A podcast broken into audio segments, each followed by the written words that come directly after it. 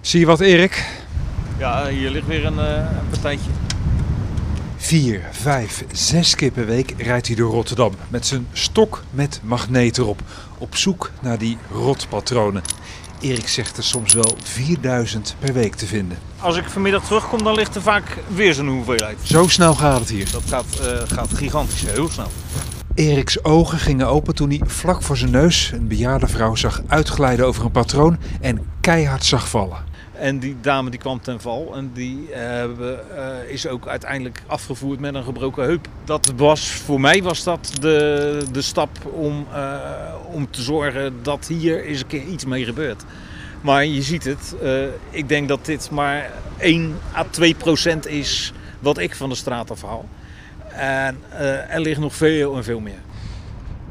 Nou, ik geloof dat het weer raak is, hè? We hebben er weer een zootje, ja. ja. Ik wil het een keertje duidelijk maken dat het eh, niet goed is dat wat hier allemaal op straat ligt in het milieu terechtkomt.